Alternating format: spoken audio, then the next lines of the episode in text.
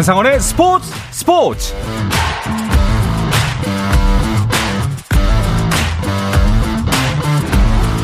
스포츠가 있는 저녁 어떠신가요? 아나운서 한상원입니다. 오늘 하루 이슈들을 살펴보는 스포츠 타임라인으로 출발합니다.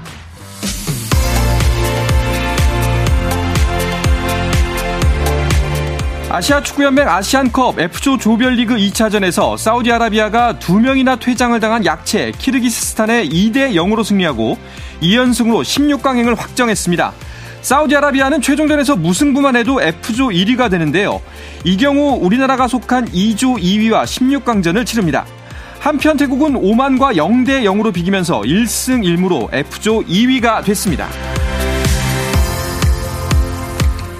LPGA 개막전인 힐튼 그랜드 베케이션스 토너먼트 오브 챔피언스에서 리디아고가 최종 합계 14언더파로 미국의 알렉사 파노를 두 타 차로 따돌리고 우승을 차지했습니다. 통산 20승을 달성한 리디아고는 우승을 한 번만 더 추가하면 명예 전당에도 입회하게 됐습니다. 우리나라의 유해란은 4언더파로 공동 12위에 올랐고 양희영은 1오버파로 공동 22위를 차지했습니다. 여자 배구 흥국생명이 메이저리그의 전설적인 투수 랜디 존슨의 딸 윌로우 존슨과 계약했습니다. 흥국생명은 지난 두 시즌 동안 동행한 옐레나와의 계약을 마무리하고 미국 프로리그에서 활약한 윌로우 존슨을 영입했다고 발표했습니다. 스피드 스케이팅 장거리 간판 정재원이 4대륙 선수권에서 매스 스타트 2연패를 달성했습니다. 정재원은 미국 솔트레이크 시티에서 열린 4대륙 선수권 대회 남자 매스 스타트에서 8분 16초 33의 기록으로 가장 먼저 결승선을 통과해 금메달을 차지했습니다. 미국 NBA에서는 LA 클리퍼스가 브루클린 네츠와의 경기에서 경기 종료 5분 30초 전부터 브루클린에 1점도 내주지 않고 연달아 22점을 기록하며 125대 114로 극적인 역전승을 거뒀습니다.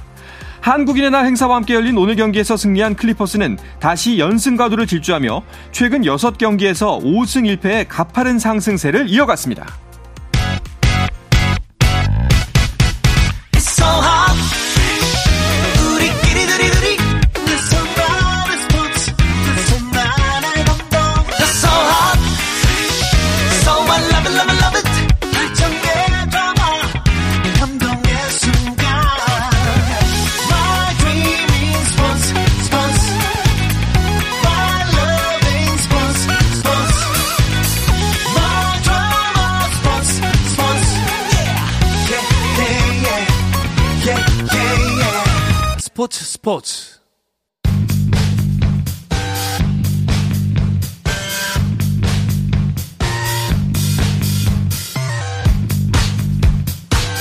쏙쏙 박히는 야구 이야기 스트라이크 존 시작하겠습니다. 문화일보의 정세영 기자, BJ 스포츠월드의 이혜진 기자와 함께합니다. 두 분 어서 오십시오. 안녕하세요. 반갑습니다. 요즘 두 분은 한가하시죠? 한가하지 않습니다. 아 그래요? 예. 한가한 것 같은데. 아, 그래도 이제 겨울이 되면 비시즌 뉴스를 챙겨야 될 게 많아요. 네. 아직 계약이 끝나지 않은 선수들도 아. 있고 그리고 또 선수들의 인터뷰를 좀 진솔하게 들어볼 수 있는 시간이 딱 겨울입니다. 아, 그래요? 이렇게 전화를 했을 때 어, 경기 시즌 중에는 경기가 끝났으니 뭐 좀 짧게 인터뷰를 하는 반면 그렇죠. 겨울에는 어떤 얘기를 어떤 음. 뭐 준비를 하는지 이런 사소한 얘기까지 할 수 있어서 저는 오히려 겨울이 되면 선수들하고 좀 더 가깝게 지내는 것 같아서 좋은 것 같습니다. 그래도 현장 나가실 일은 없지 않아요?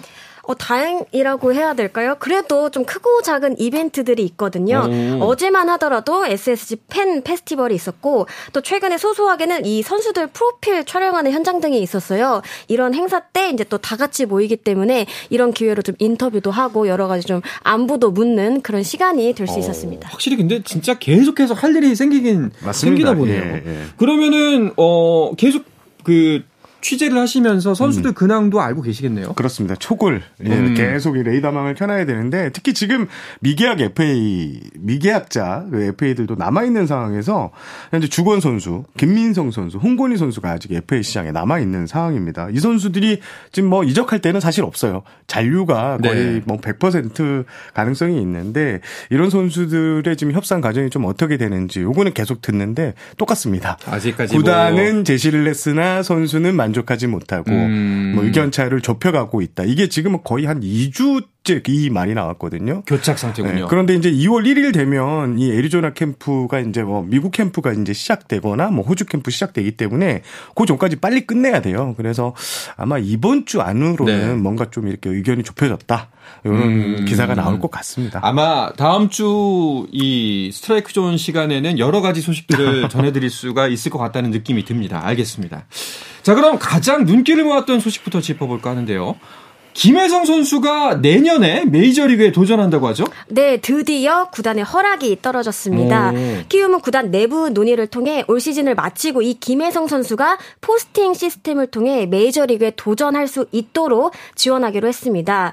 앞서 김하성 선수는 차기 메이저리그 후보로 이 김혜성 선수를 콕 집은 바 있거든요. 선수 스스로도 기회가 온다면 반드시 도전의 꿈을 이루고 싶다는 뜻을 밝혀왔습니다. 김혜성 선수 입장에서는 그 어느 때보다 굉장히 좀 중요한 시즌이 음. 됐는데요. 주장지까지 맡게 됐습니다. 김혜성 선수가 메이저리그에 대한 언급을 그전에도 한 적이 있나요? 어, 김혜성 선수도 했었고요. 근데 네. 메이저리그 구단들이 더 난리였어요. 사실 이정우 선수가 2년 전 그 겨울에 구단으로부터 허락을 받았을 때 어, 이정우도 이정우지만 김혜성은 언제야라는 메이저리그 구단 관계자 스카우트들의 평가가 있었거든요. 오. 일단 김하성 선수가 메이저리그 샌디에고에서 상당히 좋은 성적을 내면서 한국인 내야수에 대한 이 가치가 상당히 올라갔고요. 네. 그리고 특히 김하성처럼 김혜성 선수가 2루, 3루, 유격수 등을 모두 소화할 수 있습니다.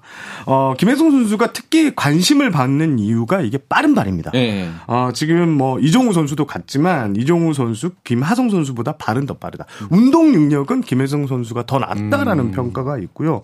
수비도 잘하고 발도 빠르고 여기에 방망이 솜씨까지 괜찮은 김혜성 선수에게 벌써 10개 구단 이상이 관심을 보이고 있다는 게 현재의 와, 평가입니다. 그렇군요. 아니 그런데 키움은 무슨 사관학교 같아요. 어, 지금 맞습니다. 보면은 예. 네, 키움은 최다 메이저리그 배출 구단이라는 타이틀을 이미 가지고 있습니다. 과거 강정호 선수에서부터 뭐 박병호, 김하성, 이정우 선수 등이 차례로 이 빅리그를 밟았는데요. 키움은 알다시피 10개 구단 중에 유일하게 모기업 없이 네이밍 스폰서로 운영이 되는 구단이잖아요. 육성에 큰 무게를 두고 있는데요. 몸집이 큰 선수를 뭐 계속해서 영입하기보다는 유망주들을 품고 성장시키는데 음. 주력을 하고 있습니다.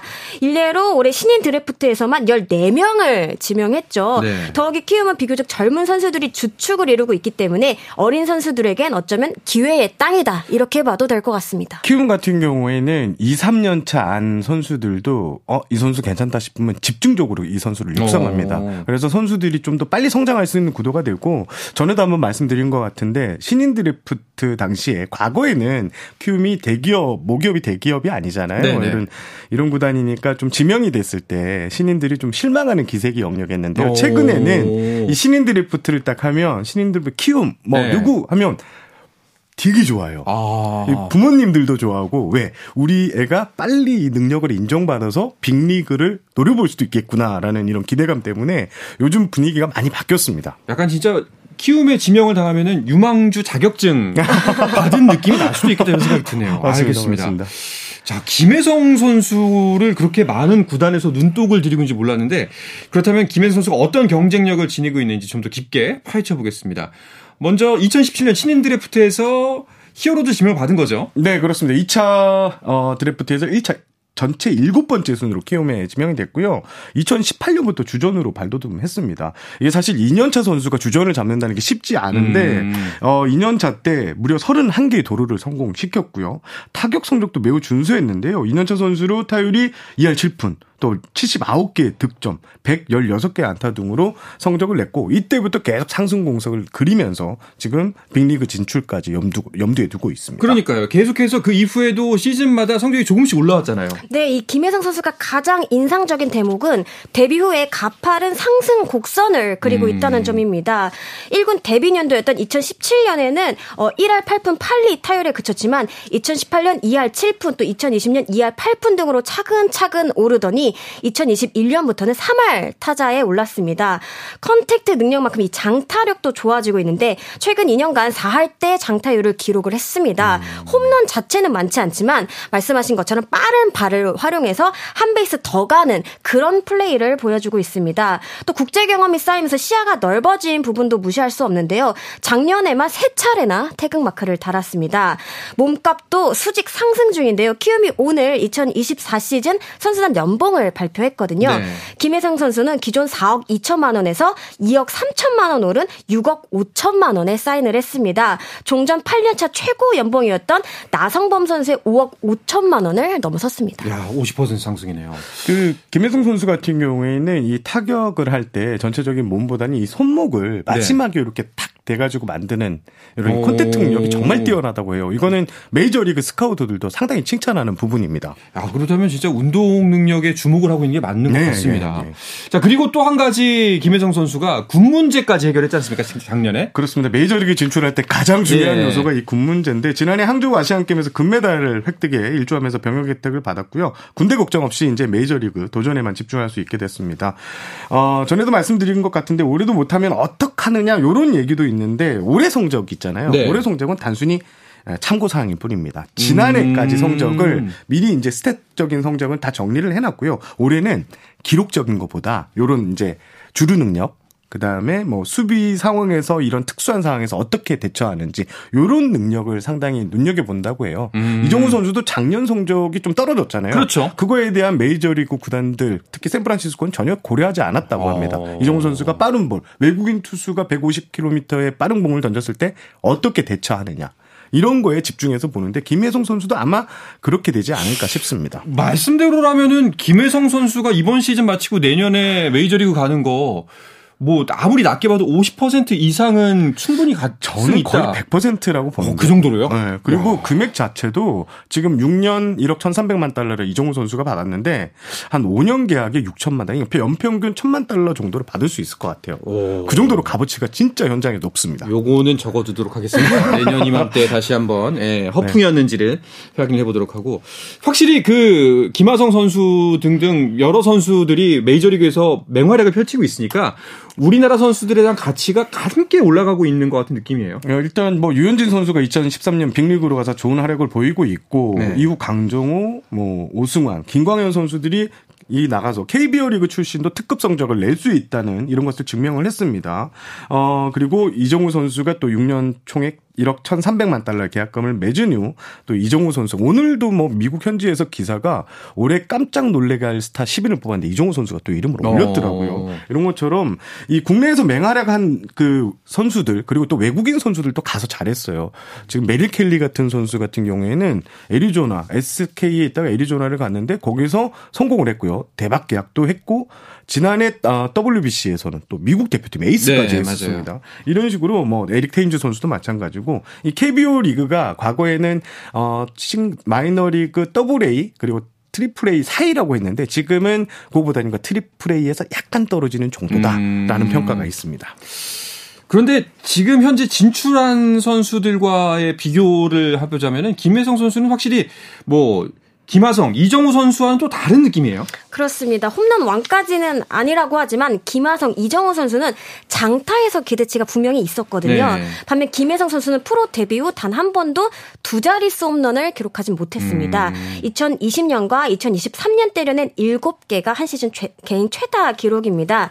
대신에 김혜성 선수는 김혜성 선수만의 또 강점을 가지고 있는데 계속해서 언급되는 게 바로 빠른 발입니다. 네. 프로는 2년 차였던 2018년 이미 31 1개의 도루를 성공시켰고 2021년에는 46개의 베이스를 훔치면서 대도에 등극하기도 했습니다.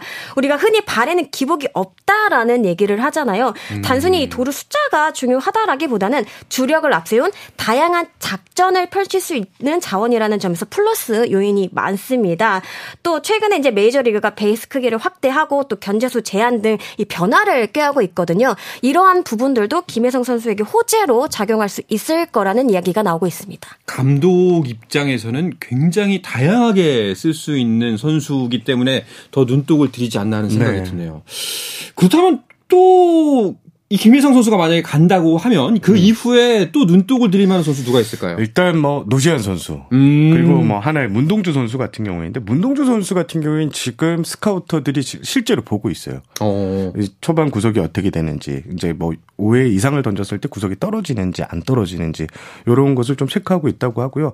어 요번에 이제 국제 대회가 있었잖아요. 아시안 게임도 있었고 APBC 대회가 있었는데 요때 메이저리그 스카우터들이 그 영상을 다 체크해서 음. 특히 문종주 선수의 그 구위 체크는 확실하게 지금 하고 있다는 이런 이야기 들었습니다. 안우진 선수는 어떤가요?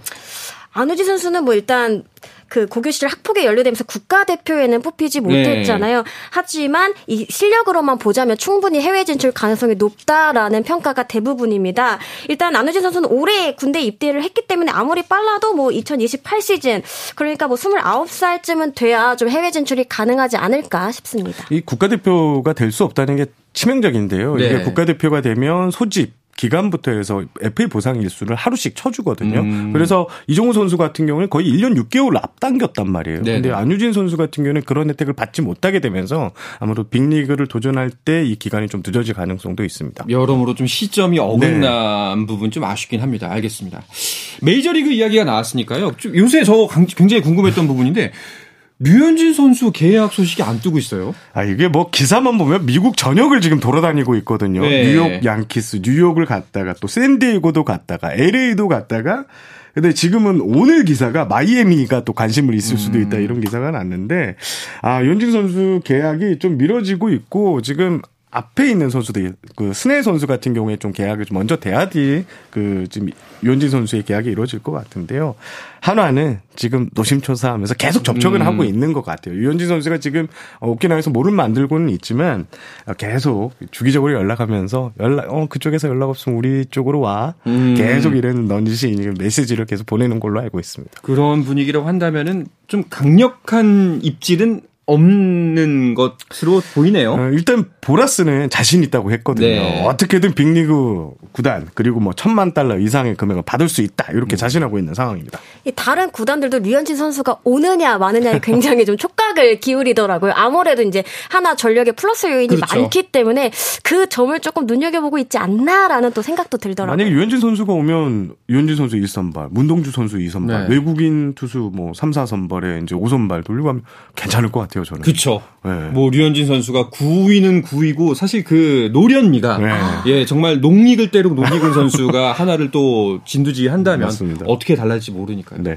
김하성 선수는 출국을 했고, 이정후 선수의 훈련 일정 나온 것 같은데요? 어, 이정후 선수, 지금 메이저리그 공식 홈페이지가, 어, 지난 18일 빅리그 30개 구단 스프링 캠프 소집 일정을 알렸는데, 이정후의 소속팀 샌프란시스코는 어, 2월 16일 애리조나에서 투수 포수조 첫 훈련을 시작하고요. 야수조는요. 2월 20일부터 공식 캠프가 시작되는데 이종우 선수 이때 예, 합류를 할 것으로 보일 것 같습니다. 그리고 샌프란시스코가 24일부터 시범 경기 일정을 시작하는데요. 이종우 선수가 뭐 톱타자로 나, 나설 음. 가능성이 높다 이런 이야기가 나오고 있습니다. 알겠습니다. 메이저리그 공식 개막전은 이제 본토 개막 3월 28일인데요. 개막전에서 샌프란시스코가 그 공교롭게 샌디에고로 만납니다. 아. 그래서 김하성, 고우석, 이종우의 이 한국인 선수들끼리 맞대결이 열릴 가능성 매우 높습니다. 그렇네요. 세 명 다 등장하는 그날 경기를 한번 기대를 해봐야 될 것 같습니다.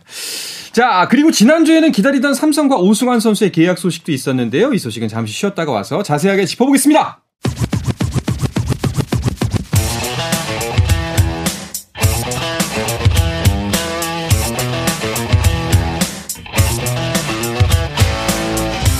사람이 살아있는 시간 한상원의 스포츠 스포츠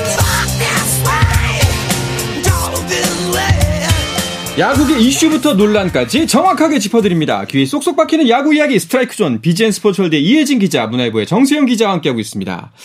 어, 말씀드렸던 것처럼 오승환 선수가 42살의 나이에도 삼성 선수로 마운드에 서게 됐습니다. 네, 오승환 선수가 삼성과의 동행을 이어갑니다. 계약 기간 2년에 총액 22억 원 규모로 사인을 했습니다.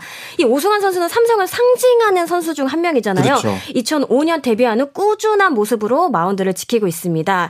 이종렬 삼성 단장은 활용 점정이라는 이 표현을 썼는데요. 팀을 위한 최선의 길을 고민하느라 협상에 다소 시간이 걸렸다지만 구단 행보를 이해해준 오승환 선수에게 감사를 전하고 싶다 이렇게 전했습니다. 네, 오승환 선수가 이제 커리어를 이어갈 수 있게 되면서 한미일 통산 600세이브로 네. 향해 가겠네요. 네, 그렇습니다. 오승환 선수 같은 경우에는 뭐 지난해 기량이 구위가 좀 안 좋다고 했는데 30개의 세이브를 챙겼거든요. 그랬군요. 다만 이제 변수가 좀 있습니다. 지금 어, 삼성이 올겨울에 FA 최대의 어떤 김재윤 선수, KT 음. 마무리 투수를 영입하면서 또 여기에 키움에서 20세이브 이상을 챙긴 임창민 선수도 데려왔거든요. 마무리 자리를 두고 아마 경쟁이 좀 이루어질 것 음. 같은데 일단 박진만 감독은 스프링 캠프에서 상황을 좀 보고 결정하겠다 이런 얘기를 좀 했습니다.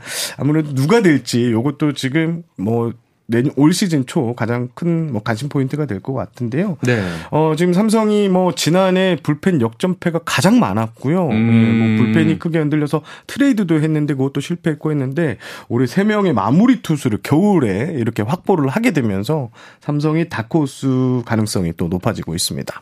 오승환 선수가 보니까 현재까지 통산 522세이브인데 과연 이제 이번 시즌 2년 계약이니까요. 이번 시즌과 다음 시즌까지 한 80개 정도의 세이브를 네. 기록해서 네. 과연 600세이브 대기록을 남길 수가 있을지도 또 프로야구의 또 다른 재미가 되겠네요. 전 세계에서 600세이브 이상을 기록한 선수가 메이저리그 뉴욕 양키스 마무리였던 마리아노 리베라, 트레버 호프만 단 두 명밖에 없거든요. 어. 그래서 이, 이 기록을 달성하면 뭐 동양인 당연히 최초고요. 예. 전 세계 세 손가락 안에 드는 거네요. 그렇습니다. 예. 대단합니다. 이제는 뭐 40대 선수가 드물지 않게 된 것 같습니다. 프로야구가. 그렇습니다. 올해 뭐 1982년생이 최고령인데요. 뭐 추신수, 김강민, 오승환 선수가 있고요. 최영우 선수, 또 고효준 선수도 1983년생입니다. 이제 40대가 그 프로야구를 뛰는 게 어색하지 않은 음. 그런 그림이 됐습니다. 자, 그리고 또 어떤 뉴스들이 팬들의 주목을 끌었나요? 일단 SSG 김성현 선수가 깜짝 BFA 단연 계약 소식을 전해왔습니다. 3년 총액 6억 원에 사인을 했습니다. 또 포수 김민식 선수 역시 SSG에 잔류를 하게 되는데요. 2년 5억 원의 도장을 찍었습니다. 기아는 올해 외인 원투펀치 구성을 마쳤는데요. 우한 투수 제임스 네일 선수와 총액 95만 달러의 계약을 했습니다. 앞서 영입한 윌 크로 선수와 함께 선발 로테이션을 지킬 예정입니다. 네. 김성 현 선수는 이제 좀 부담감을 내려놓을 수가 있겠네요. 그렇습니다. 김성현 선수 선수 어제 팬 그 페스티벌에 저도 갔다 왔는데 끝나고 나서 기자들을 좀 만났거든요. 네. 그 자리에서 그 얘기를 했습니다. 내심 구단이 계약을 제시해줬으면 했는데 제시해줘서 너무 기뻐서 음. 한 방에 사인을 했다고 이런 얘기를 했고요.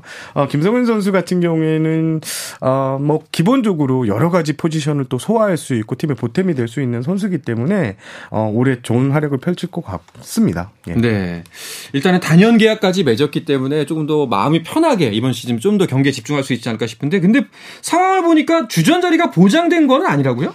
네, 그렇습니다. 최주환 선수가 2차 드래프트로 이적을 하면서 이 음. SSG 내야는 경쟁의 무대가 됐습니다. 이루만 하더라도 지금 확실한 주전이다라고 할 만한 자원이 보이지 않아요. 뭐 베테랑 김성현 선수는 물론이고요. 뭐 최준호, 뭐 안상현 선수 이런 후배들이 호시탐탐 기회를 노리고 있습니다. 이승용 감독은 간절하게 자신의 경쟁력을 입증하는 자원에게 기회를 주겠다 이렇게 말해서 좀 더좀 좀 치열한 어떤 접전지가 되지 않을까라는 생각을 합니다.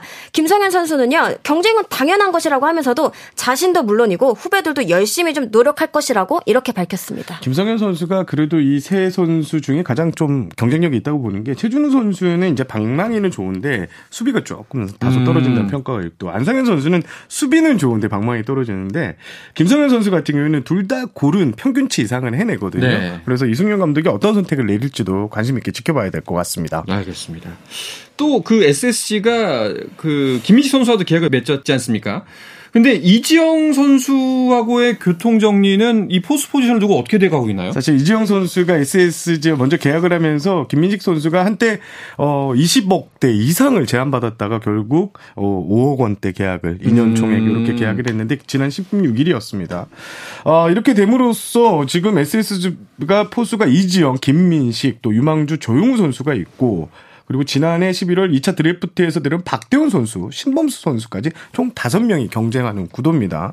어, 과거에 뭐 지난해까지만 해도 포수가 가장 약한 팀이 SSG라고 했는데 지금 1.5군급 그리고 1군급 선수들 다 합쳐서 5명이 어. 캠프에서 경쟁을 하게 됐습니다. 일단 이숭용 감독에게 제가 물어봤는데 신범수 선수를 제외한 4명의 선수는 모두 미국 스프링 캠프 1차 캠프에 데려가겠다라고 네. 했고요. 어, 신범수 선수 같은 경우에는 2차 대만 캠프에 합류를 하지만 신범수 선수도 매일 훈련 과정을 지켜보고 보고를 받겠다 이렇게 설명을 했습니다. 야, 각 팀들이 진짜 지난 시즌 모자랐던 부분을 채우느라고 다 안간힘을 쓰고 있네요.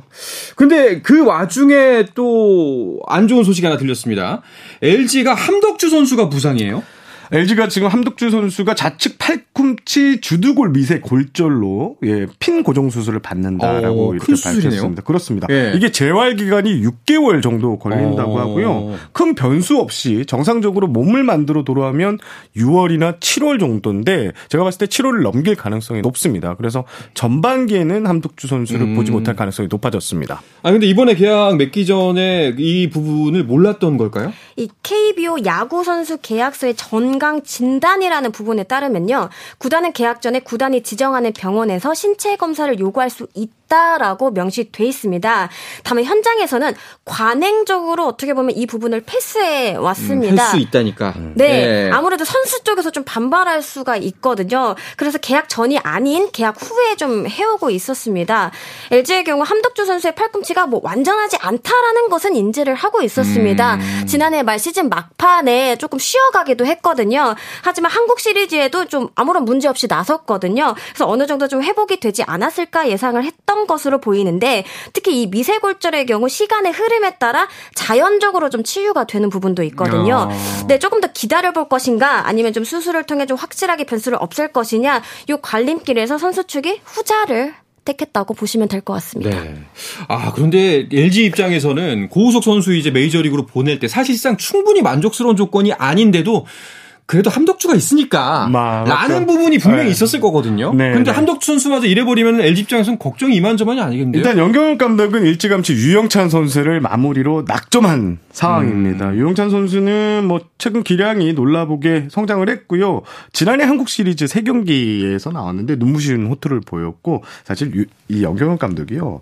빠른 볼을 던지는 투수를 상당히 좋아합니다. 음. 유영찬 선수가 그래도 100, 시속 150km 이상의 직구를 뿌릴 수 있는 요런 장점 그리고 두둑한 배짱을 가졌다는 이런 장점 등이 영경혁 감독이 마무리로 선택한 이유로 보여집니다. 그렇군요. 자, 이 왕조 구축이라는 LG의 목표. 사실 이번에 여러 가지 계약도 잘 마무리하면서 순항하는가 싶었는데 여러 가지 문제가 생기는 거 보니까 정말 세상에 쉬운 게 없네요. 네. 그 영경일 감독이 그런 얘기를 했죠. 이제 뭐 왕조를 구축해서 2연패, 3연패에 도전하겠다고 하는데요. 이게 또 다른 구단들이 또 가만히 있지 그렇죠. 않지 않습니까? 네. 뭐다 부족한 보강, 포지션을 보강해서 도전하는데 그래도 영경 감독은 최근 전화 통화했을 때 무조건 우리가 음. 이 우승 이 1인자 자리는 지키겠다라고 각오를 밝혔습니다. 네. 그리고 스포츠 팬인 우리는 그 경쟁들을 아주 재밌게 지켜보고 있다는 거 다시 한번 말씀을 드리겠습니다. 자, 오늘은 이야기를 끝으로 이번 주 스트라이크 좀 마무리하겠습니다. 문화일보의 정세영 기자, BGN 스포츠월드 이혜진 기자와 함께 했습니다. 두 분 고맙습니다. 감사합니다. 네, 저는 내일도 저녁 8시 30분에 뵙겠습니다. 한상원의 스포츠 스포츠!